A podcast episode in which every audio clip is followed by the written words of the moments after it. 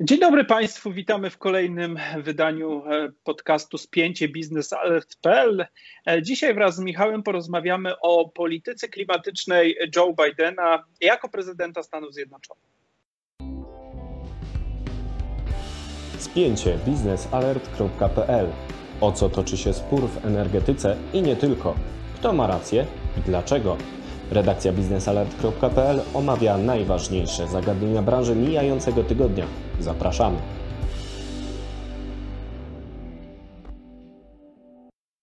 Moim i Państwa gościem jest Michał Perzyński, mój kolega redakcyjny. Cześć Michale. Dzień dobry, cześć. E, będziemy rozmawiać o tym, jak e, Joe Biden różni się w zakresie polityki energetycznej, klimatycznej od swojego poprzednika Donalda Trumpa. I teraz pierwsze pytanie. Mm, już jesteśmy no, prawie trzy miesiące po E, po inauguracji prezydentury Joe Bidena, to już jest taki moment, w którym można zacząć e, podsumowywać czy, czy e, zbierać te pierwsze jego decyzje w zakresie polityki klimatycznej, energetycznej. Jaki jest ogólny kierunek polityki Bidena w tych aspektach? Tak, Mariusz, przede wszystkim dwa miesiące, bo był. No tak, koniec stycznia. Tak, prawie dwa miesiące, więc tutaj cytując klasyka, tutaj zmiana w białym domu to była zmiana o 360 stopni, prawda? E, chodzi oczywiście o 180 stopni, tak? E, e, wiemy, że e, Donald Trump dał się poznać jako negacjonista klimatyczny nie tylko w sferze deklaracji, ale także w sferze czynu, tak? Przecież przede wszystkim e, za jego kadencji Stany Zjednoczone były pierwszym i jedynym krajem, które E, wycofało się z porozumienia paryskiego. E, wiele krajów innych, e, na przykład Brazylia, było bardzo krytycznie nastawionych do, do tego porozumienia, jednak żaden z nich nie zdecydował się na, na taki radykalny krok. Może I... dlatego, że staną wolno z racji wielkości. To znaczy rzeczywiście wtedy, kiedy e, Donald Trump wycofał Stany Zjednoczone z porozumienia paryskiego, to e, postawiło dużo znaków zapytania wobec tego, czy, czy, czy to porozumienie będzie e, przestrzegane. Bo oczywiście jest tak, wszyscy wiemy, że porozumienia międzynarodowe są silne siłą ich sygnatariuszy, prawda? A jeżeli Stany Zjednoczone się z niego wycofały, no to właściwie prym, to, to, to ciężar właściwie lidera walki ze zmianami klimatu spadł na Europę. E, jeżeli chodzi o Bidena, to rzeczywiście e, sam ten gest i sama jego deklaracja, że powróci do, do porozumienia paryskiego, znaczy złożę najpierw deklarację, bo samo porozumienie, sam, sam powrót formalny Stanów Zjednoczonych do porozumienia paryskiego nastąpił, o ile dobrze pamiętam, miesiąc później. E, więc samo to było, było taką e, symboliczną, e, symboliczną zmianą, że rzeczywiście Stany Zjednoczone nie chcą, nie chcą abstrahować od tego problemu, traktują go poważnie i chcą na tym zbić kapitał polityczny oraz zarobić na, zarobić na transformacji energetycznej, mhm. bo tutaj ważnym jeszcze aspektem jest to, że Stany Zjednoczone planują tutaj wielki e, pakiet pomocowy e, dla gospodarki, wielki zastrzyk pieniędzy. I Biden zapowiadał, że będzie wspierał inwestycje w takie, w takie pomysły czy takie projekty, które nie będą szkodziły klimatowi. Tutaj wymieniał między innymi rozwój, mm, rozwój elektromobilności w Stanach Zjednoczonych. Przecież wiemy, że Stany Zjednoczone są globalną potęgą w przemyśle motoryzacyjnym, więc e, przestawienie e, tego, e, tego przemysłu na przyjazny dla klimatu rzeczywiście mogłoby być dużym impulsem. Jeszcze Biden mówił o rozbudowie sieci elektroenergetycznych, oczywiście o odnawialnych źródłach energii i tak dalej. Więc yy, to są jakby yy, nowe. Znaczy, jeszcze trudno rozliczać Joe Bidena za pierwsze dwa mm -hmm. miesiące, bo to no jest tak, za, za szybko. Za krótki okres. Jednak widzimy, widzimy pewien kierunek, między innymi też w stopniowym odchodzeniu od paliw kopalnych, o czym mam nadzieję, że ty powiesz za parę chwil później. Więc tak, to jest ten, to, to jest jakby w dużym skrócie ten kierunek polityki klimatycznej za Bidena. No właśnie, bo też poza tym kierunkiem takim retorycznym, który, widzieliśmy w czasie kampanii wyborczej w Stanach Zjednoczonych, to jest jeszcze mm, aspekt związany z e, otoczeniem Joe Bidena, takim personalnym, kim, e, kim, kim, na kogo on postawił w tym w realizacji tych planów. No i też y, jak y, Biden wyobraża sobie współpracę, no bo powiedziałeś o tym też, że e, po wyjściu Stanów Zjednoczonych z porozumienia paryskiego, taką jakby schedę po Stanach Zjednoczonych, jeżeli chodzi o takiego e, głównego gracza w, w, tej polityce klimatycznej wzięła na siebie Unia Europejska, więc wydaje się, że Unia Europejska jest tutaj naturalnym partnerem a co z innymi? Więc jakby pierwsze pytanie z tych dwóch, które, o których przed chwilą powiedziałem, kim, e, na kogo postawił Joe Biden, e, jeżeli chodzi o swoją administrację w kwestiach klimatycznych i jak będzie wyglądała współpraca z tymi głównymi graczami światowymi w osiąganiu tych celów e, klimatycznych. Więc e, jeżeli chodzi o personalia, to Joe Biden mianował na stanowisko specjalnego wysłannika do spraw zmian klimatu byłego sekretarza stanu Johna Kerry'ego. John Kerry to jest polityk, dyplomata starej daty w establishmencie E, e, Partii Demokratycznej, co brzmi jak, e, co brzmi jak krytyka, ale nią nie jest, bo chodzi o to, że w tym aspekcie Joe Biden postawił na E, doświadczonego e, gracza. Tutaj stawia na, na doświadczenie. Jednoznaczne to jest sygnał w tym kierunku. Jeżeli chodzi no, z drugiej strony na, na stanowisko sekretarz energii, czyli odpowiednika tak, ministra energii, powołał on panią Jennifer Granholm. Ona była dwukrotną E, gubernator stanu Michigan. Stan Michigan, który przecież e, boleśnie doświadczył e, recesji gospodarczej, przecież to jest Detroit, to tak, jest przemysł samochodowy. Tak, więc Jennifer Granholm jest gorącą zwolenniczką rozbudowy odnawialnych źródeł energii i ona też argumentowała to, że to jest rzeczywiście, przepraszam, szansa na, e, na dynamiczny rozwój dla Stanów Zjednoczonych. Argumentowała przed, w ramach przesłuchania e, przed Senatem, że tutaj zdecyduję, nie wiem czy dokładnie, że e, po co mamy importować baterie do samochodów elektrycznych z Chin, skoro możemy je budować w Stanach Zjednoczonych? I po co mamy importować. Taka Trumpowa retoryka. To znaczy, rzeczywiście, znaczy, mm, no, tutaj przede wszystkim chodzi o to, że tak gigantyczna gospodarka jak Stanów Zjednoczonych e, ciężko jest, żeby była oparta na imporcie w takich strategicznych, e, w takich strategicznych kwestiach. Ona też tak samo mówiła o turbinach wiatrowych. Po co je e, importować z Danii, skoro mogą być produkowane tutaj na miejscu? Więc rzeczywiście tutaj nominacja dla e, Jennifer Granholm e, oznacza jednoznaczny kurs na, mm, na odnawialne źródła energii.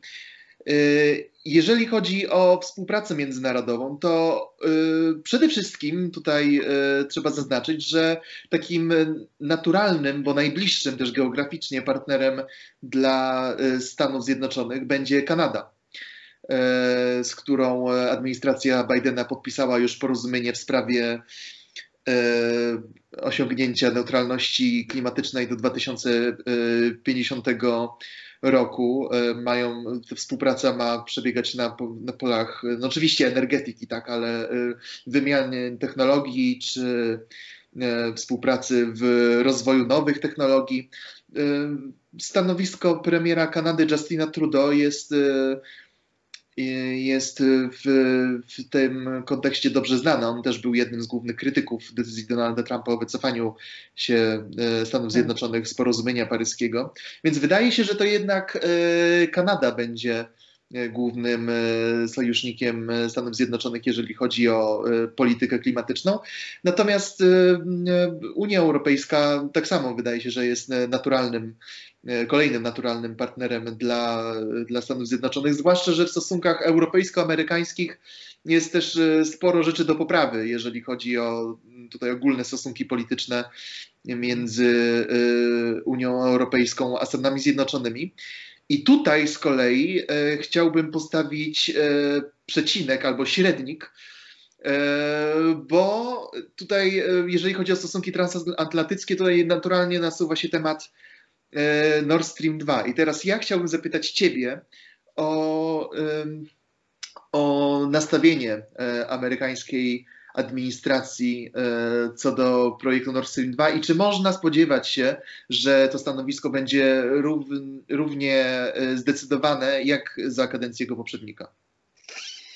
E, jeżeli chodzi o gazociąg Nord Stream 2 i podejście nowej administracji, no to mm, ono w wymiarze retorycznym nie różni się wiele od stanowiska administracji Donalda Trumpa, czyli Obie administracje zgodnie e, mówiły, zgodnie mm, artykułowały, że to jest projekt zły, że nie powinien powstać, że mm, jego e, budowa zagraża bezpieczeństwu energetycznemu Europy. No Biden wprost powiedział, że to jest e, bad deal dla, dla Europy i no w zasadzie nawet używając tych słów, to trochę można to porównać do trumpowskich bad deali i tak dalej które on lubił stosować w takiej, takiej retoryce. Natomiast jeżeli chodzi o działania takie rzeczywiste, no to tutaj wygląda to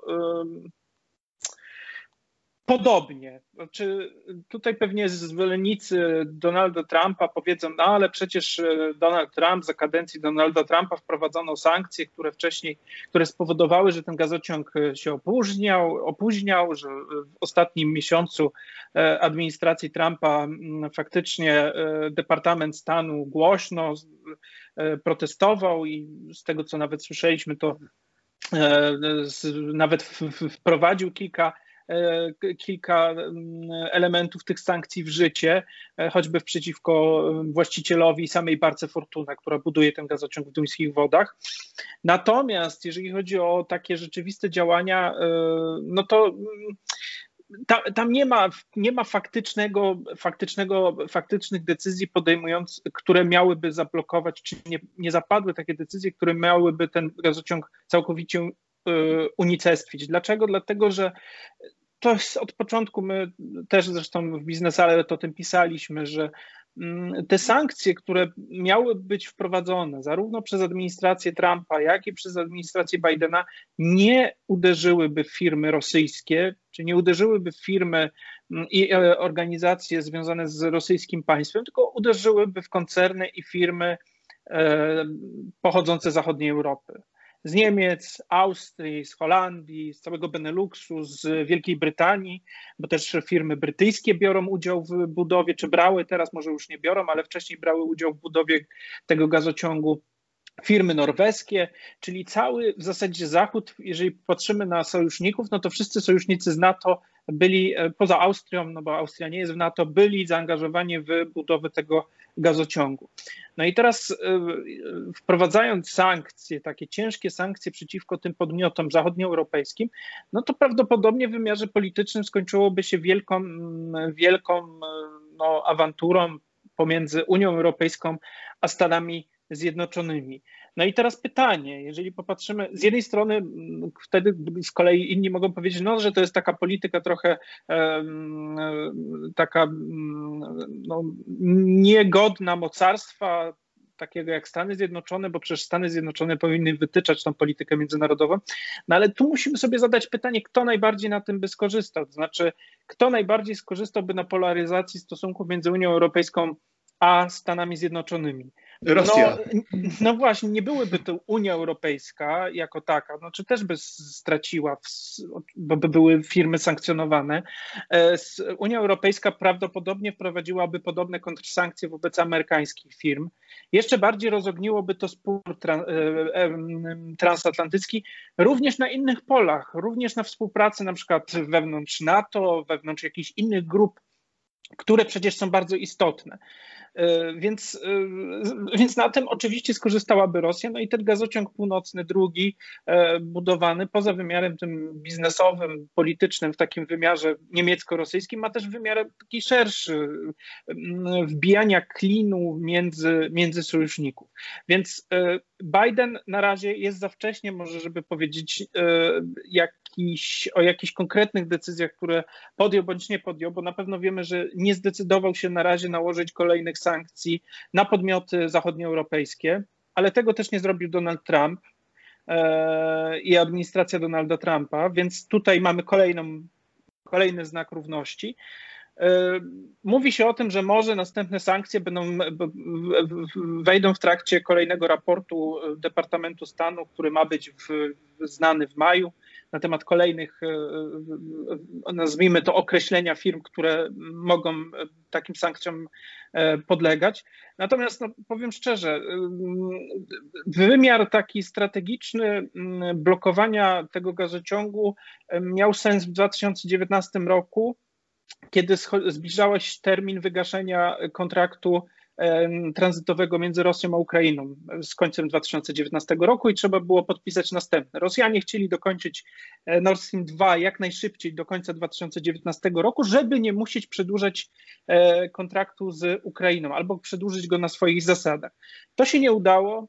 Kontrakt nowy został podpisany na 5 lat, e, więc teraz w chwili obecnej, mówię tutaj na rok 2021, Mm, blokowanie tego gazociągu, no do 2024 raczej nie uda się go doblokować. Więc teraz takie blokowanie o miesiąc czy dwa, mm, no powiedzmy sobie szczerze, to już nie ma sensu. Y, tylko wielkie, jakieś silne sankcje amerykańskie i to na firmy zachodnioeuropejskie, na porty niemieckie miałyby ewentualnie przełożenie, chociaż to też nie oznacza fiaska tego projektu. Bo jeżeli Rosjanie byli w stanie zorganizować całą flotę budującą ten gazociąg przez siebie, modernizować te, te statki dostosowywać, to prawdopodobnie będą w stanie dostosować na przykład port w Królewcu do tego, żeby dostarczać rury, co będzie drogie, e, będzie trwało długo, ale do 2024 roku e, te 130 już kilometrów gazociągu powinno powstać. Dobrze, a teraz odchodząc od tematu Nord Stream 2, chociaż, chociaż nie do końca, bo też to będzie temat związany z gazem, chciałbym Cię zapytać jeszcze o, o moratorium Bidena, jeżeli chodzi o wydobycie paliw kopalnych. Tutaj wiemy, że Partia Republikańska jest związana z, z branżą paliw kopalnych. I co właściwie się dzieje w tym obszarze? Jaka jest przyszłość paliw kopalnych pod Bidenem w Stanach Zjednoczonych?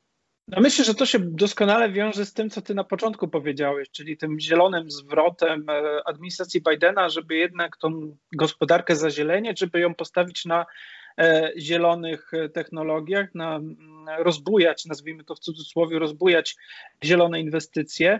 Mm, I tu pojawia się oczywiście kwestia paliw kopalnych i pierwsze decyzje w, w, porównaniu czy w przeciwieństwie do Nord Streamu e, drugiego, no to administracja e, Bidena no była dosyć, e, zastosowała dosyć drakońskie środki. Pierwsze to oczywiście blokada budowy ropociągu Keystone mm, XL, potem zablokowanie możliwości poszukiwania i wydobycia ropy naftowej czy węglowodorów w, na terenie mm, Arktycznego Parku Narodowego w Alasce. E, no i trzecia decyzja związana z wprowadzeniem moratorium na poszukiwanie mm, węglowodorów na terenach federalnych, na obszarach federalnych. E, obszary federalne, czyli te, które e, są we władaniu władz federalnych i te morskie, czyli wszystkie morskie obszary przy strefy przybrzeżnej, szelfowej, tam gdzie wydobywa się ropę i gaz za pomocą platform wiertniczych, to są obszary federalne i na tych obszarach obowiązuje moratorium na wydawanie nowych zgód. To moratorium ma obowiązywać do momentu przeprowadzenia mm, takiego e, raportu czy przygotowania raportu na temat właśnie paliw kopalnych, wydobywania e, i poszukiwania paliw kopalnych na tych obszarach. E, więc na razie, na razie nie wydaje się nowych pozwoleń. na poszukiwania. Co to oznacza dla branży? Trzeba najpierw popatrzeć, jaką skalę ma wydobycie z gruntów federalnych. Jeżeli popatrzymy na wydobycie w Stanach Zjednoczonych, to wydobycie z samych gruntów federalnych, czyli z stref przybrzeżnych, szelfowych i lądowych terenów federalnych, to jest około 6% całego amerykańskiego wydobycia e, ropy naftowej. Czyli nie jest to dużo, jest to stosunkowo niewiele. Reszta pochodzi z terenów prywatnych, czyli e, prywatni właściciele udostępniają swoją, swoje, e, swoje, swoje grunty firmom naftowym, które tam na nich wydobywają. Ci właściciele otrzymują mm, swego rodzaju e, no, opłaty, tantiemy takie za, za, to, że, za to, ile tej ropy się wydobywa i za ile ją sprzedają. Także to jest dochodowy dla właścicieli tych e, gruntów e, biznes. No, władze federalne chcą ograniczyć ten proceder na właśnie gruntach federalnych. I to mm, na chwilę obecną nie będzie miało żadnego znaczenia dla wydobycia ropy w Stanach Zjednoczonych w krótkoterminowym okresie, czyli tam do około 3-5 lat, może mieć wpływ za 5, 10, 15 lat, kiedy grunty prywatne, czy to wydobycie z gruntów prywatnych będzie musiało być zastępowane. No nie ma mm, możliwości, żeby ciągle mm, wydobywać z tych samych obszarów. W końcu pojawi się y, no, konieczność poszukiwania tych węglowodorów na obszarach E, które są w jurysdykcji federalnej. No i mm, na razie mamy taką informację, na razie wiemy tyle, że e, ten raport, który ma być przygotowany, ma wprowadzać różnego rodzaju restrykcje dla takich poszukiwań. On nie ma całkowicie zablokować możliwości wydobycia na gruntach federalnych czy nowych poszukiwań, e, ale może bardzo mocno ograniczyć w przyszłości właśnie poszukiwania na takich obszarach może wprowadzać różnego rodzaju mm, ograniczenia. I to też jest oczywiście uderzenie mm, nie tylko w przemysł naftowy, bo przemysł naftowy będzie musiał po prostu e, znaleźć sobie inne możliwości e, działania na, na terytorium Stanów Zjednoczonych, ale to będzie też uderzenie w budżet federalny. E, na przykład takie stany jak Wyoming czy Nowy Meksyk, e, tam e, stosunkowo duży udział ma właśnie ropa wydobywana z terenów federalnych. I pieniądze z wydobycia z tych terenów trafiają bezpośrednio do kas tych stanów. No, teraz, jeżeli te Stany nie będą mogły, mm, nie będą mogły e, czerpać zysków finansowych właśnie z tego wydobycia, no to sytuacja finansowa i ekonomiczna tych, tych, tych, tych, tych, tych Stanów pogorszy się. I to oczywiście jest, jest zagrożenie, jest to. Mm, jest to wyzwanie, no ale tak jak wcześniej też powiedziałeś, te Stany są z natury republikańskie, więc administracja demokratyczna. Mm, no, tak nie miałaby tam co ugrać, tak? Tak, to, to nie jest właśnie taki stan, w którym e, no, ani to nie jest e, e, wing state, ani, ani tak dalej. W sensie nie, nie, nie przesądza on o, o, tym, że, że demokraci mogliby coś tam ugrać, więc teoretycznie jest łatwo uderzać w te stany. No i, no i to też pewnie ma jakiś związek właśnie z tym moratorium, żeby, no nazwijmy to, trochę ukrócić te mm, zasoby finansowe Partii Republikańskiej no i zobaczymy, jak będzie wyglądało to w przyszłości, czy faktycznie ten raport e, całkowicie zablokuje e, wydobycie i poszukiwania na gruntach federalnych, czy e, go jedynie ograniczy. Jeżeli go ograniczy bądź zablokuje, no to trzeba pamiętać, że firmy naftowe mają jeszcze drogę sądową i już e, wiemy o tym, że, bo już takie głosy się pojawiają, że firmy naftowe, e, koncerny będą korzystać z drogi sądowej, jeżeli takie ograniczenie by weszło w życie na, na, na gruncie jakiegoś dekretu czy, czy ustawy federalnej. To tyle, co przygotowaliśmy dla Państwa. To y, na pewno będziemy dalej informować y, o tym, y, będziemy dalej o tym pisać, co się będzie zmieniało w Stanach Zjednoczonych pod rządami Bidena. Dziękuję, Mariusz. Dziękuję, no i, I do zobaczenia w przyszłym tygodniu.